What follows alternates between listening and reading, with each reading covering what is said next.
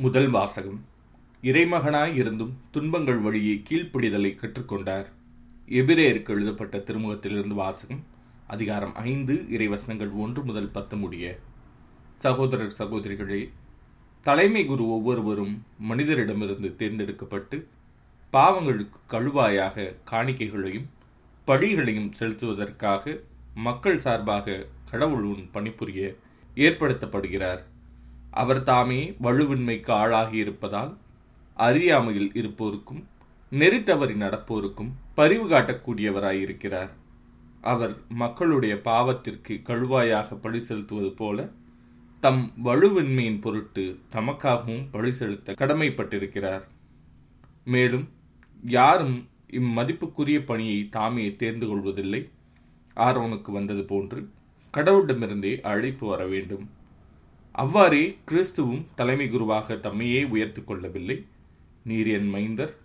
இன்று நான் உம்மை பெற்றெடுத்தேன் என்று அவரிடம் கூறியவரே அந்த மேன்மையை அவருக்கு அளித்தார். இவ்வாறே மற்றொரு இடத்தில் மெல்கி சத்தேக்கின் முறைப்படி நீர் என்றென்றும் குருவே என்றும் கூறப்படுகிறது. அவர் இவ்வுலகில் வாழ்ந்த காலத்தில் தம்மை சாவிலிருந்து காப்பாற்ற வல்லவரை நோக்கி உரத்த குரல் எழுப்பி கண்ணீர் சிந்தி மன்றாடி வேண்டினார். அவர் கொண்டிருந்த இறைப்பற்று கலந்த அச்சத்தை முன்னிட்டு கடவுள் அவருக்கு செவிசாய்த்தார். அவர் இறைமகனாயிருந்தும் துன்பங்கள் வழியே கீழ்ப்படிதலை கற்றுக்கொண்டார். அவர் நிறைவுள்ளவராகி தமக்கு கீழ்ப்படிவோர் அனைவரும் என்றென்றும் மீட்படைய காரணமானார். மெல்கி சத்தேக்கின் முறைப்படி வந்த தலைமை குரு என்று கடவுள் அவருக்கு பெயர் சூட்டினார். இது ஆண்டவரின் அருள்வாக்கு.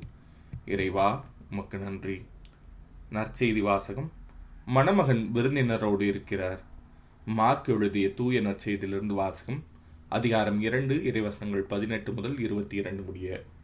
யோவானுடைய சீடரும் பரிசேயரும் நோன்பு இருந்து வந்தனர்.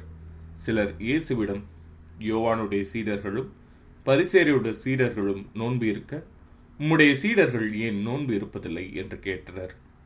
அதற்கு இயேசு அவர்களை நோக்கி மணமகன் தங்களோடு இருக்கும் வரை மண விருந்தினர்கள் நோன்பு இருக்க முடியுமா? மணமகன் அவர்களோடு இருக்கும் காலமெல்லாம் அவர்கள் நோன்பு இருக்க முடியாது. ஆனால் மணமகன் அவர்களை விட்டு பிரிய வேண்டிய காலம் வரும். அப்போது அவர்களும் நோன்பு இருப்பார்கள். எவரும் பழைய ஆடையில் புதிய துணியை ஒட்டு போட்டுவதில்லை.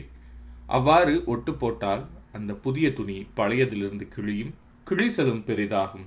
அதுபோலவே பழைய தோற்பைகளில் எவரும் புதிய திராட்சை மதுவை ஊற்றி வைப்பதில்லை.